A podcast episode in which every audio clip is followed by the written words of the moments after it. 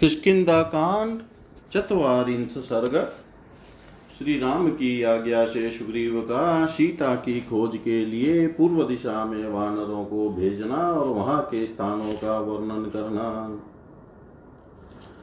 अथ राजा समृतार्थ सुग्रीव प्लवगेश्वर उवाच नरसार्दुल रामं परबलार्दनम् आगता विनिविष्टाश्च बलिनकामरूपिण वानरेन्द्रा महेन्द्रा वा ये मद्विषयवासिन त इमे बहुविक्रान्तै बलिभिर्भीमविक्रमै आगता वानरा घोरादित्यदानौ सन्निभा। ख्यातकर्मापदानाश्च बलवन्तो जितक्लमा पराक्रमेषु विख्याता व्यवसायेषु चोत्तमा। पृथिव्यम्बुचरा रामनागा नगनिवासिन कोटयो। गाश्च इमे प्राप्ता वानरास्तव किं करा। निदेशवर्तिनः सर्वे सर्वे गुरुहिते स्थिताभिप्रेतमनुष्ठातुं तव शक्ष्यत्यरिन्दम त इमे बहुशास्त्रैरनिके भीमविक्रमै आगता वानरा घोरादेत्यदानवसन्निभायन्मयसे नरव्याघ्रं प्राप्तकालं तदच्युता। त्वत्सैन्यं त्वद्वशै युक्तमाज्ञापयितुमर्हसि। काममेषामिदं कार्यं विदितं मम तत्त्वत। तथापि तु यथा तथा ब्रुवाणं सुग्रीवं रामो दशरात् दशरथात्मज। बाहुभ्यां सम्परिष्वज्य इदं वचनमब्रवीत् ज्ञायतां सौम्यं वेदेहि यदि जीवति वा न वा स च देशो महाप्राज्ञ यस्मिन् वसति रावण।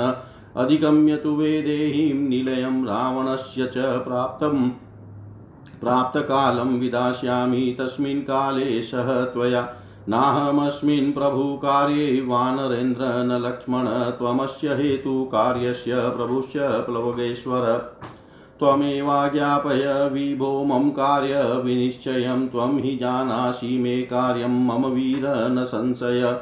सुहृदद्वितीयो विक्रान्त प्राज्ञकालविशेषवित भवान् समद्धिते युक्तसुहृदाप्तोऽर्थवित्तम् एवमुक्तस्तु सुग्रीवो विनतं नाम युथपमब्रविद रामसान्निध्ये लक्ष्मणस्य च धीमत शैलाभं मेघनिर्घोषमूर्जितं प्लवगेश्वरम्।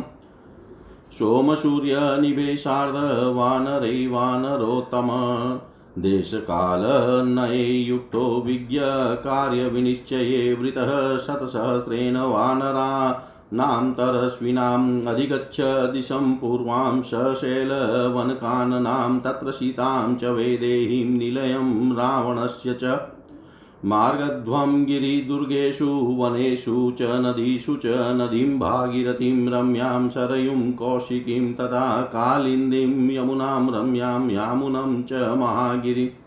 सरस्वतीं च सिन्धुं च शोणं मणिनिबोधकं महीं कालमहीं चापि शैलकानन् शोभिताम्।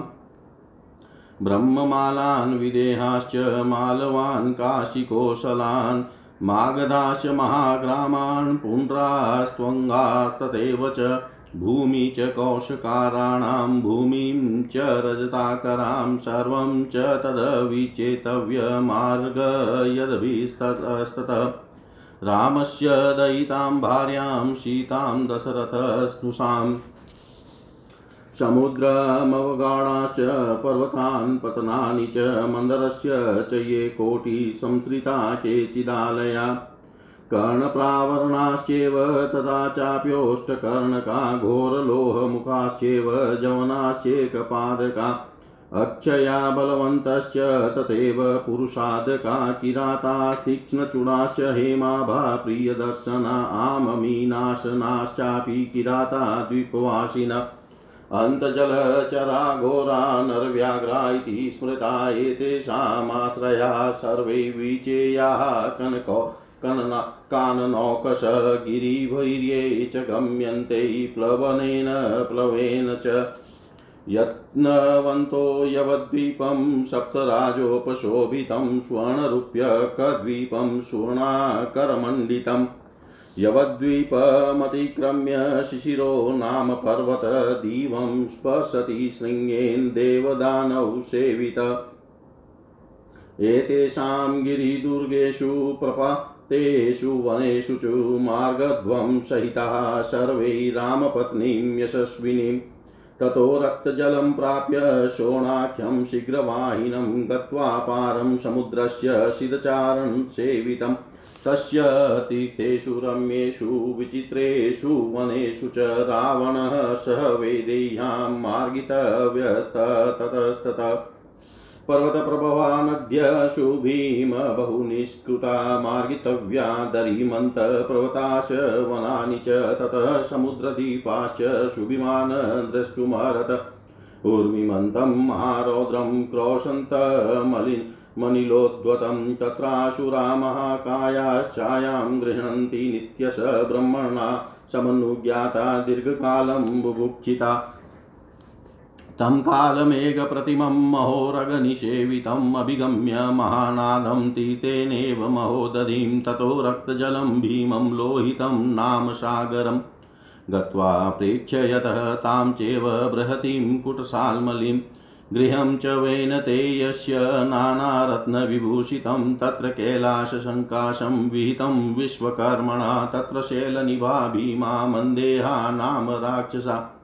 शैलशृङ्गेषु लम्बन्ते नानारूपा भयावहा, ते पतन्ति जले नित्यं सूर्यस्योदयनं प्रति अभितप्ताः, स्मः सूर्येन् लम्बन्ते, स्म पुनः पुनः नियता ब्रह्मतेजोभिरहन्यहनि राक्षसा ततः पाण्डुरमेधावं क्षीरोदं नाम सागरं गत्वा द्रक्ष्यतः दुर्दशाम् मौक्ताहारमिवोमिभिः तस्य मध्ये महान् श्वेतो ऋषभो नाम पर्वतः दिव्यगन्धैः कुसुमितैराचिते च नृगे वृतः सरश्च राजते पद्मे ज्वलिते हेमकेशरे नाम्ना सुदर्शनं नाम राजहंसे समाकुलं विबुधाश्चारणा यक्षा किं नराश्चाप्सरो गणा हृष्टा समधिगच्छन्ति नलिनीं ताम् रीरं क्षीरोदं समतिक्रम्य तदा द्रक्ष्यत वानरा जलोदं सागरं शीघ्रं सर्वभूतभयावहं तत्र तत्कोपजं तेजकृतं हयमुखं महत्। अस्याहुस्तन्मावेगमोदनं सचराचरं तत्र विक्रोशतां नादो भूतानां सागरोकसां श्रूयते चासमर्थानां। दृष्ट्वा बुधवड्वामुखम् स्वादुदस्योत्तरे तीरे योजनानि त्रयोदश जातरूपशिलो नाम सुमहान् कनकप्रभ। तत्र चन्द्रप्रतीकाशं पनगं धरणीधरं पद्मपत्रविशालाक्षं ततो द्रक्ष्यत वानर आसीनं पर्वतस्याग्रे सर्वदेव नमस्कृतं सहस्रशिरसं देवमनन्तं नीलवाससम् त्रिशिरा काञ्चन केतुस्थालस्तस्य महात्मनः स्थापितः पर्वतस्याग्रे विराजितः सवेदिकपूर्वस्यां दिशि निर्माणं कृतं ततः त्रिदशेश्वरै ततः परं हेममय श्रीमानुदयपर्वतः, तस्य कोटिं दिवं स्पृष्ट्वा शतयोजन्मायता जातरूपमयी दिव्या विराजति सवेदे सवेदिका शालैस्तालैस्तमालैश्च कणिकारैश्च पुष्पितैः जातरूपमये दिव्यै शोभते सूर्यसन्निभे। तत्र योजनविस्तारमुत्थितं दशयोजनं शृङ्गं सोमनसं नाम जातरूपमयं ध्रुवम् तत्र पूर्वं पदं कृत्वा पुरा विष्णुस्त्रिविक्रमे दित्यं शिखरे मेरोश्चकार पुरुषोत्तम उत्तरेण परिक्रम्य जम्बूद्वीपं दिवाकर। दृश्यो भवति भूयिष्ठशिखरं तन्महोत्रयम्। तत्र वैखानसा नाम वालकिल्या महर्षय प्रकाशमाना दृश्यन्ते सूर्यवर्णास्तपस्विन अयं सुदर्शनो द्वीपपुरो यस्य प्रकाशते तस्मिन् तेजस चक्षुश्च सर्वप्राणभृतामपि। शैलस्य तस्य पृष्ठेषु, कन्दरेषु, वनेषु च रावणः स मार्गितवयस्तस्तत। काञ्चनस्य च शैलस्य, सूर्यस्य च महात्मन। आविष्टा तेजसा, सन्ध्या पूर्वा रक्ता प्रकाशते।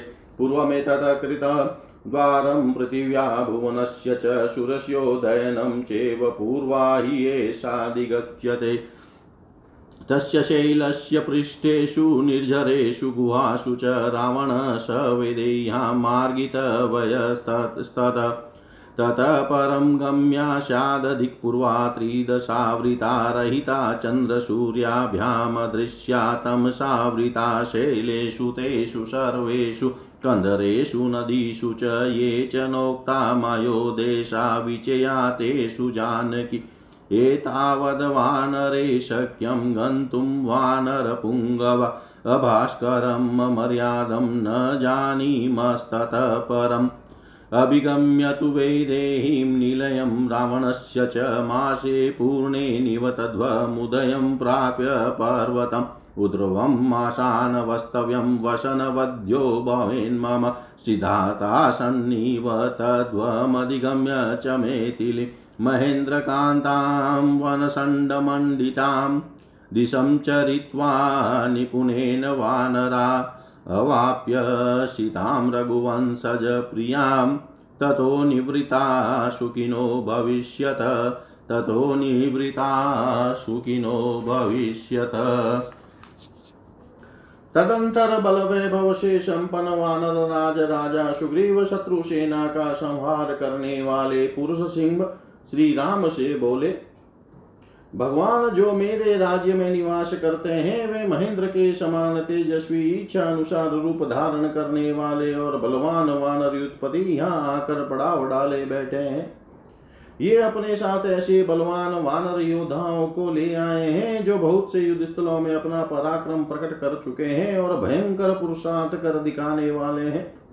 यहाँ ऐसे ऐसे वानर उपस्थित हुए हैं, जो दैत्यों और दानवों के समान भयानक हैं। अनेक युद्धों में इन वानर वीरों की शूरवीरता का परिचय मिल चुका है। ये बल के भंडार है, युद्ध से थकते नहीं है, इन्होंने थकावट को जीत लिया है। ये अपने पराक्रम के लिए प्रसिद्ध और उद्योग करने में श्रेष्ठ है। श्री राम यहाँ आए हुए ये वानरों के करोड़ों युद्ध विभिन्न पर्वतों पर निवास करने वाले हैं। जल और थल दोनों में समान रूप से चलने की शक्ति रखते हैं। ये सब के सब आपके किंकर आज्ञा पालक हैं। शत्रु दमन, ये सभी आपकी आज्ञा के अनुसार चलने वाले हैं। आप इनके गुरु स्वामी हैं। ये आपके हित साधन में तत्पर रहकर आपके अभिष्ट मनोरथ को सिद्ध करेंगे। दैत्यों और दानवों के समान घोर रूपधारी ये सभी वानर युद्धपति, अपने साथ भयंकर पराक्रम करने वाली कई सहस्त्र सेनाएँ लेकर आए हैं। पुरुष सिंह, अब इस समय आप जो कर्तव्य उचित समझते हैं, उसे बताइए।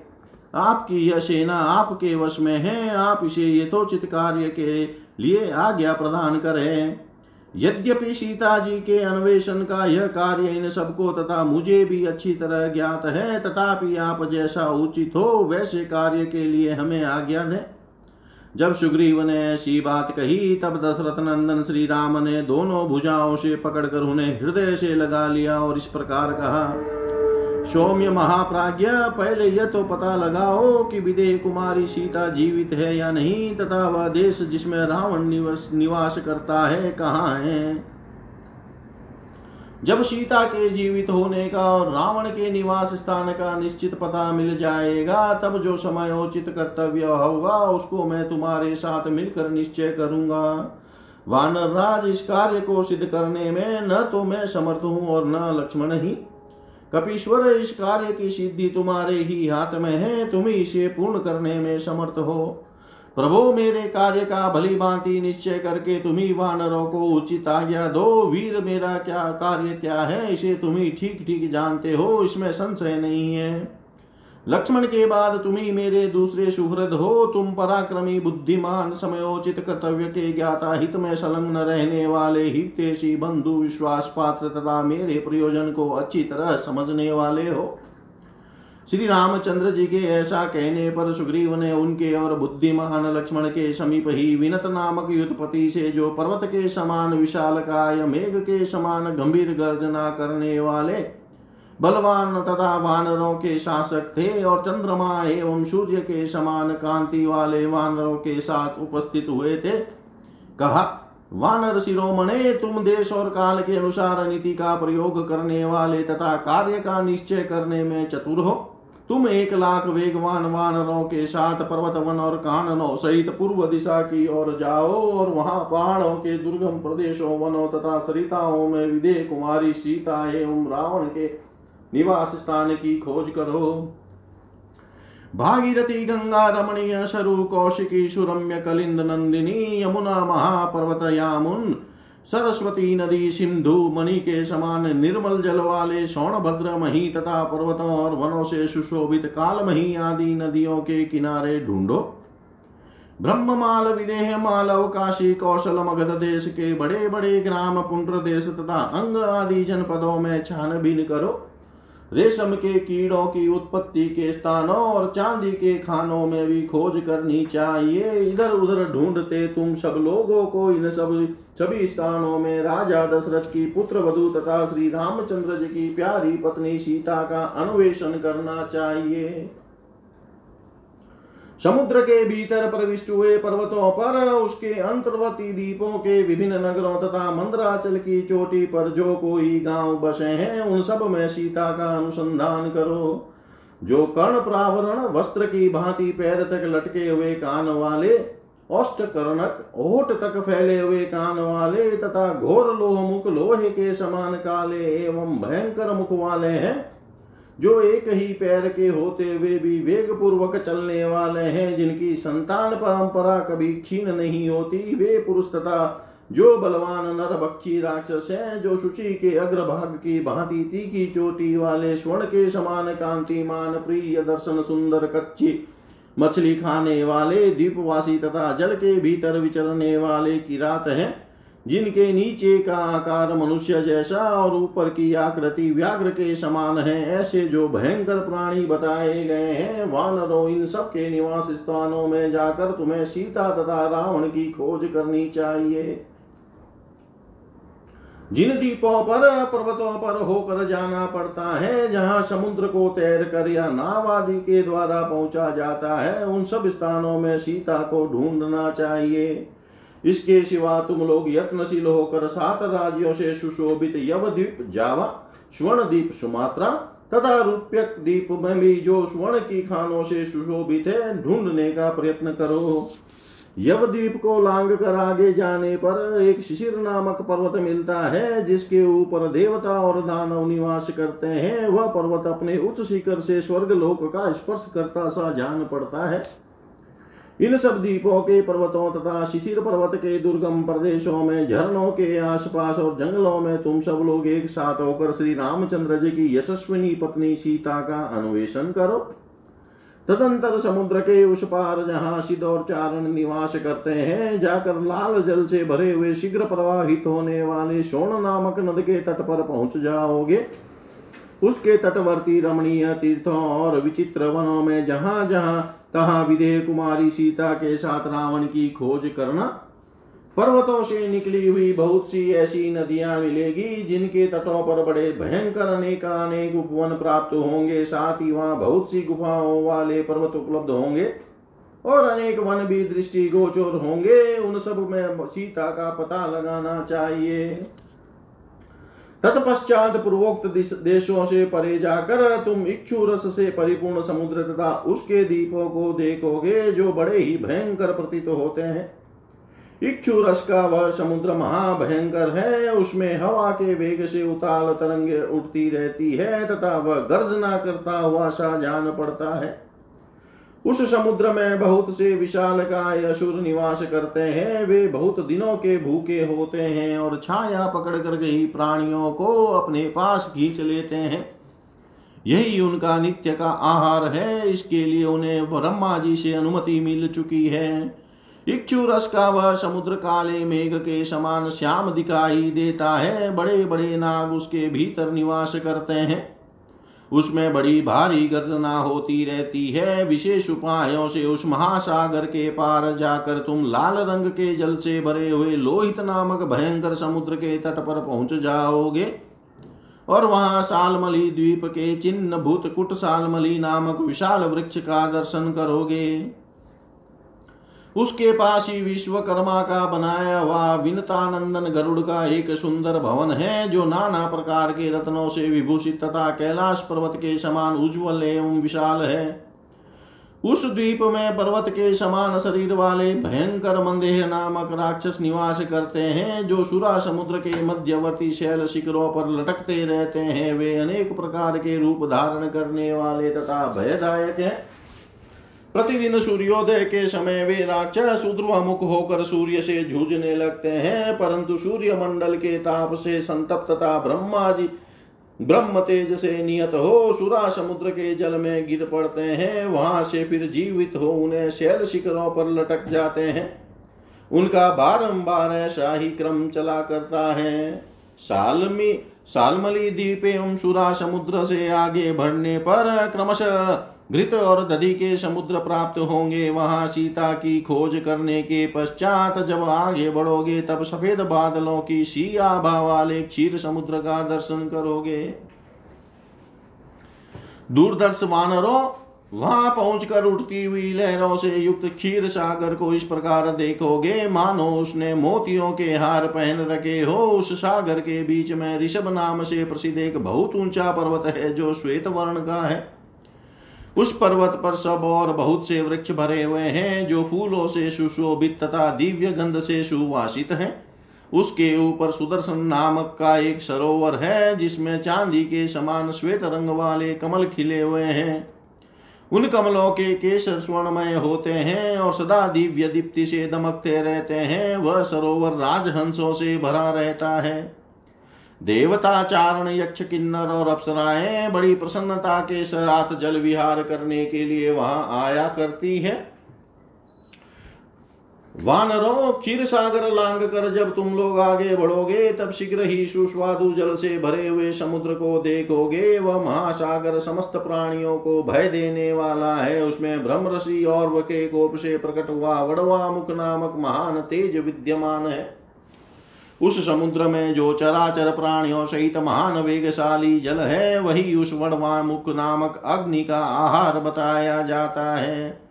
वहाँ जो वड़वानल प्रकट हुआ है, उसे देखकर उसमें पतन के भय से चीखते, चिल्लाते हुए समुद्र निवासी असमर्थ प्राणियों का आर्तनाद निरंतर सुनाई देता है।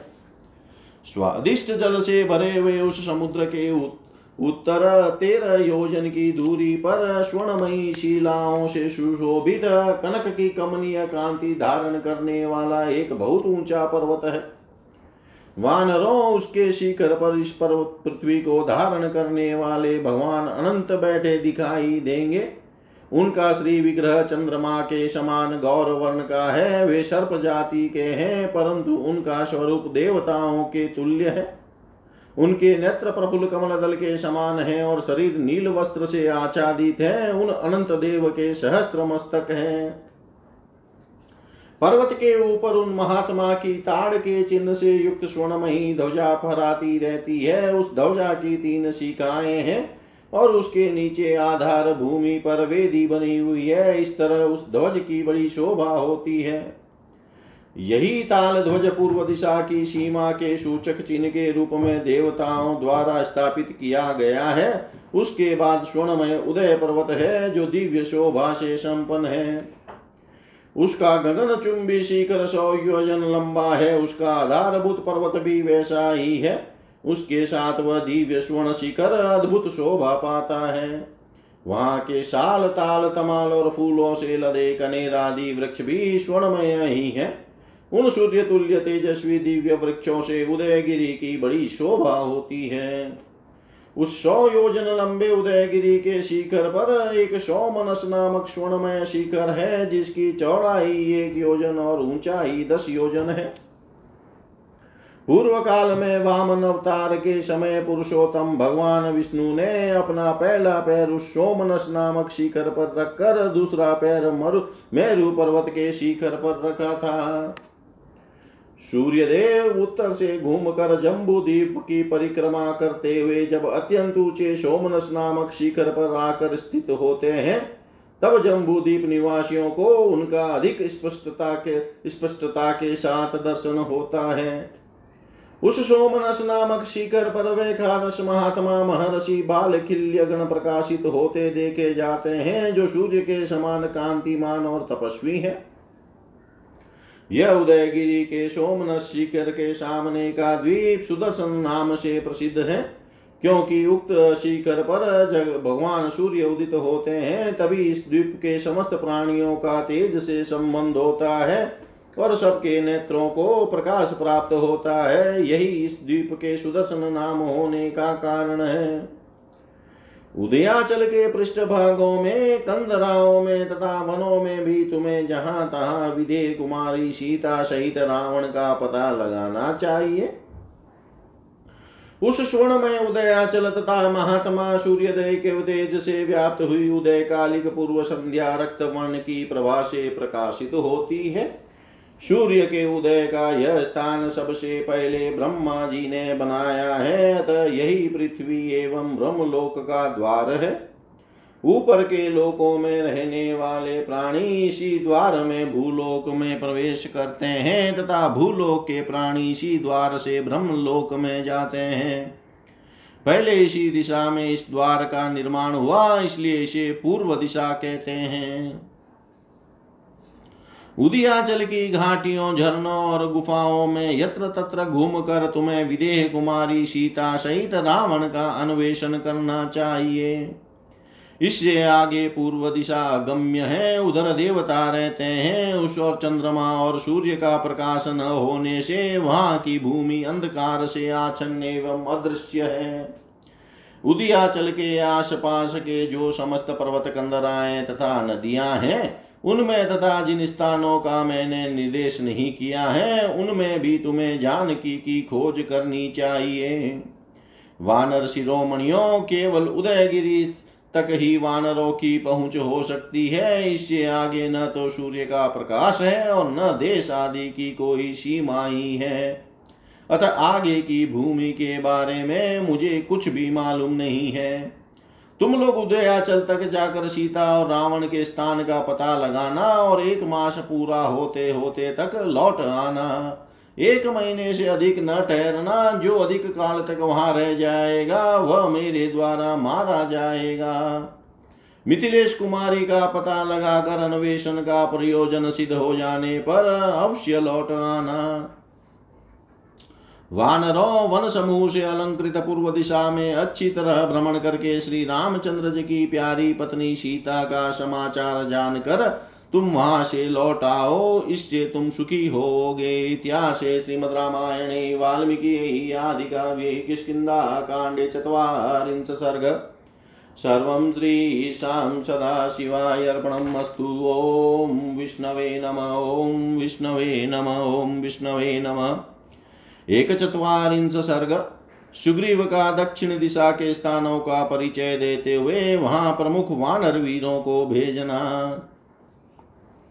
ततः प्रस्थाप्य सुग्रीवस्तद्मद्वानरबलं दक्षिणां प्रेषयामाश वानरानभिलक्षितान् नीलमग्निसुतं चेव हनुमन्तं च वानरं पितामहसुतं चेव जाम्बवन्तं महोजस सुहोत्रं च शरारीं च शरगुल्मं तथैव च गजं गवाक्षं गवयं सुषेणं वृषभं तथा मेन्दं च द्विविधं चेव सुषेण गन्धमादनम् उल्कामुखमनङ्गं च हुताशन् सुतावुभो अङ्गदप्रमुखान् वीरान् वीरकपिगणेश्वर वेगविक्रम सम्पन्नान् सन्धिदेशविशेषवित तेषामग्रेसरं चेव बृहद्वलमथाङ्गदम् विधाय हरिवीराणामादिशदक्षिणां दिशं ये केचेन समुदेशास्तस्यां दिशिषु दुर्गम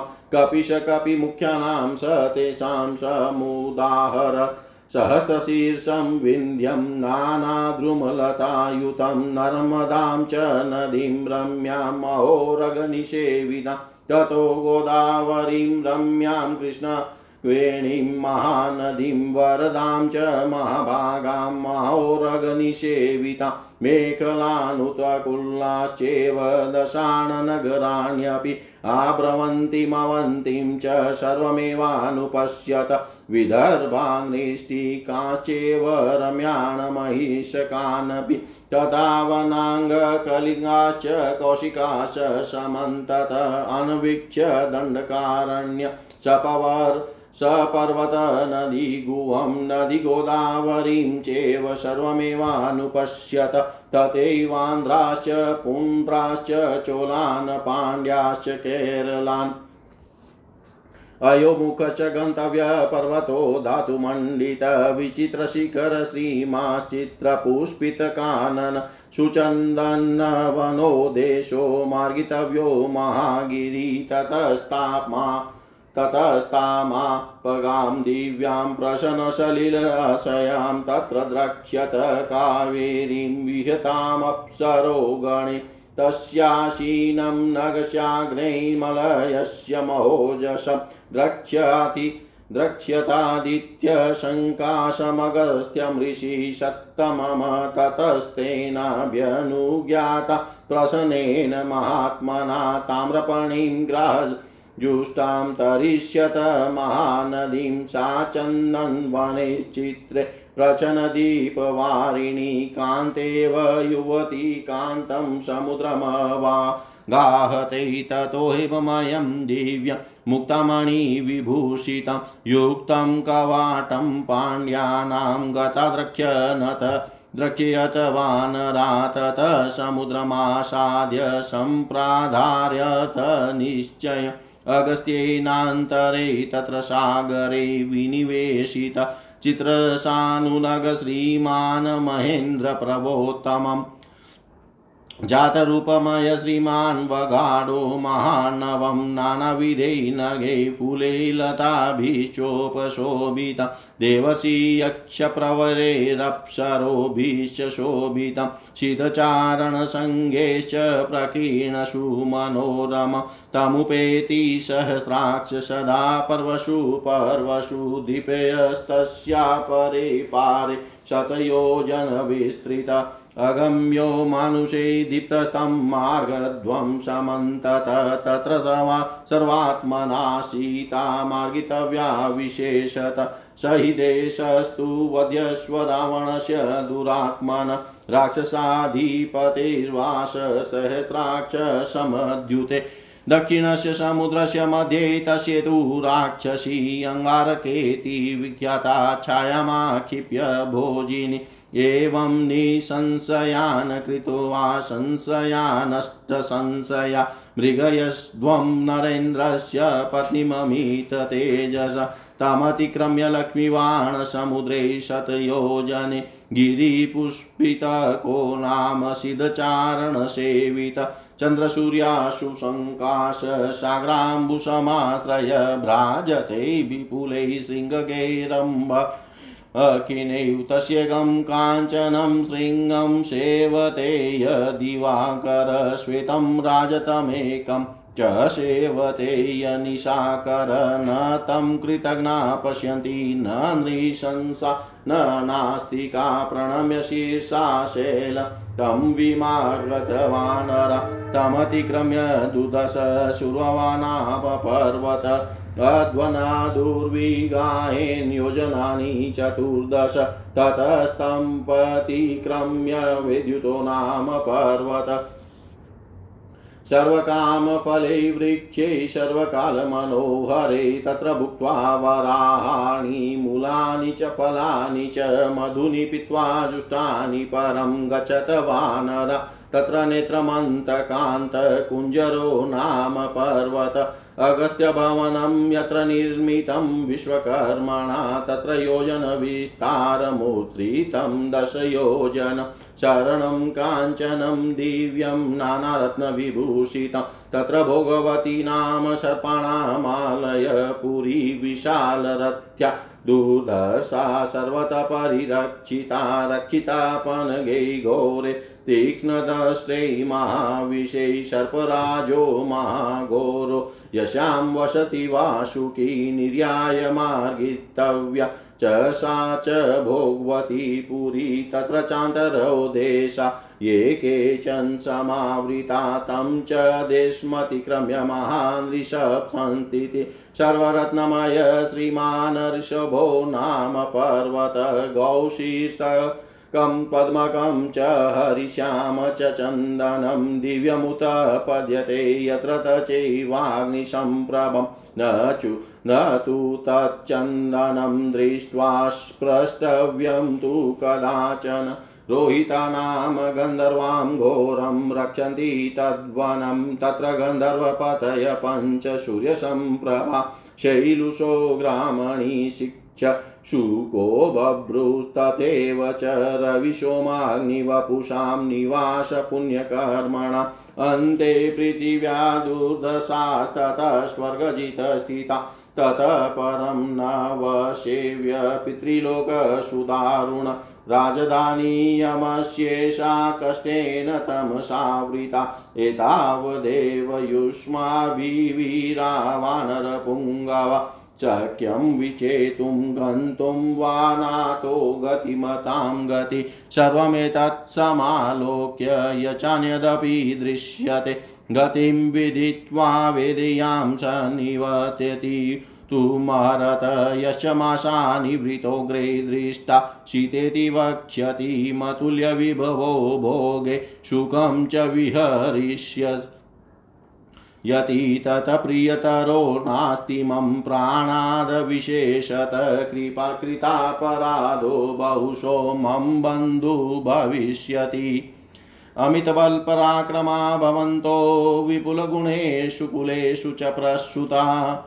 मनुजपतिसुतां यदा लभध्वं, तदधिगुणं पुरुषार्थमारभध्वं तदधिगुणं पुरुषार्थमारभध्वम्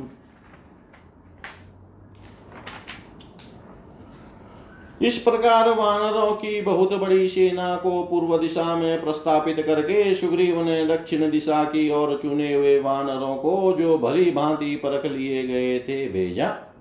अग्निपुत्र नील कपिवर हनुमान जी ब्रह्मा जी के महाबली पुत्र जाम्बवान सुहोत्र सरारी सरगुल्म गज गवाक्ष गवय सुषेण। सुषेण दो थे, एक तारा के पिता और दूसरा उनसे भिन्न वानर युद्धपति था।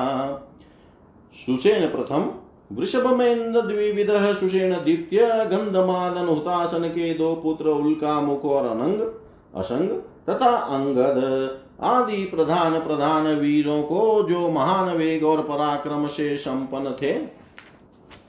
विशेषज्ञ वानर राज सुग्रीव ने दक्षिण की ओर जाने की आज्ञा दी। महान बलशाली अंगद को उन समस्त वानर वीरों का अगुआ बनाकर उन्हें दक्षिण दिशा में सीता की खोज का भार सौंपा।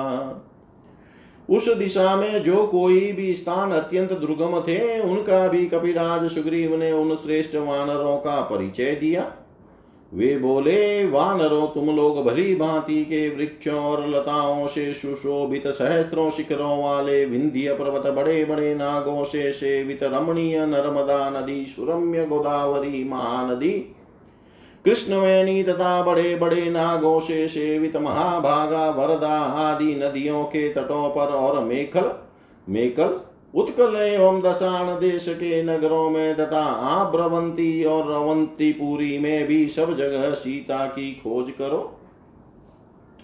इसी प्रकार विदर्भ ऋष्टिक रम्य महिषक देश वंग कलिंग तथा कौशिक आदि देशों में सब और देखभाल करके पर्वत नदी और गुफाओं सहित समूचे दंडकारण्य में छानबीन करना।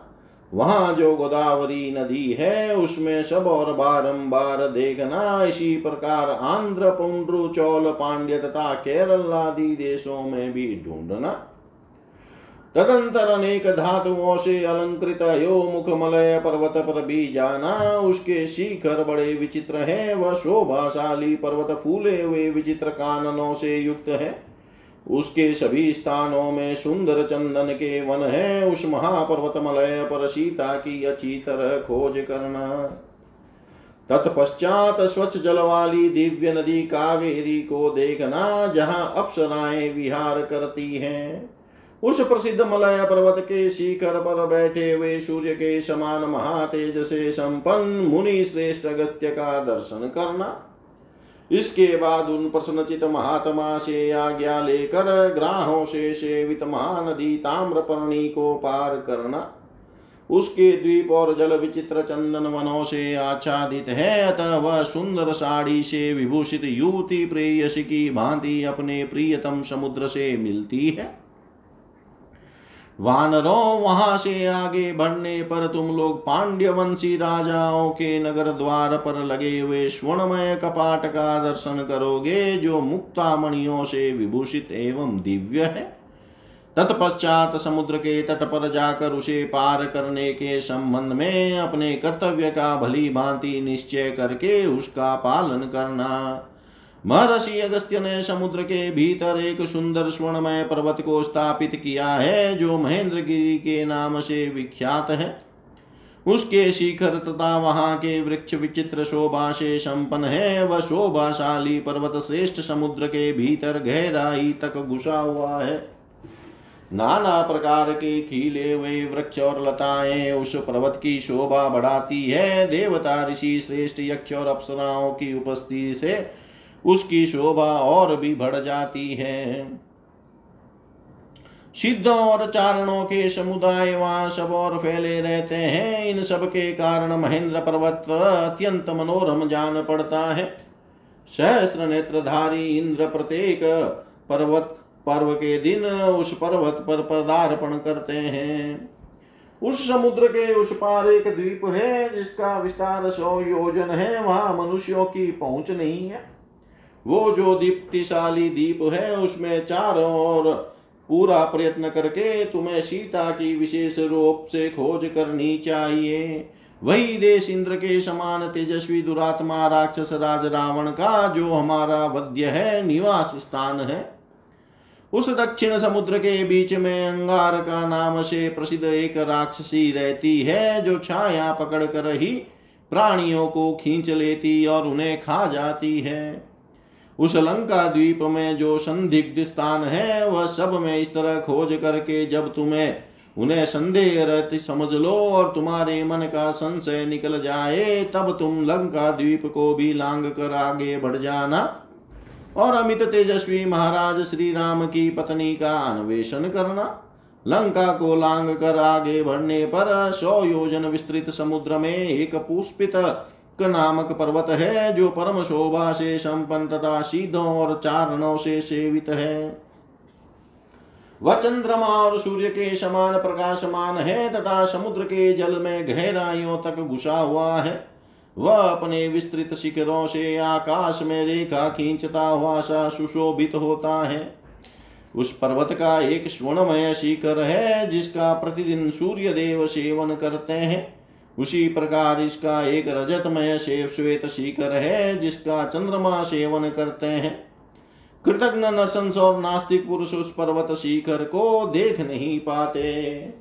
वानरों, तुम लोग मस्तक झुकाकर उस पर्वत को प्रणाम करना और वहाँ सब और सीता को ढूंढना। उस दुर्दश पर्वत को लांग कर आगे बढ़ने पर सूर्यवान नामक पर्वत मिलेगा। वहाँ जाने का मार्ग बड़ा दुर्गम है और वह पुष्पितक से चौदह योजन दूर है।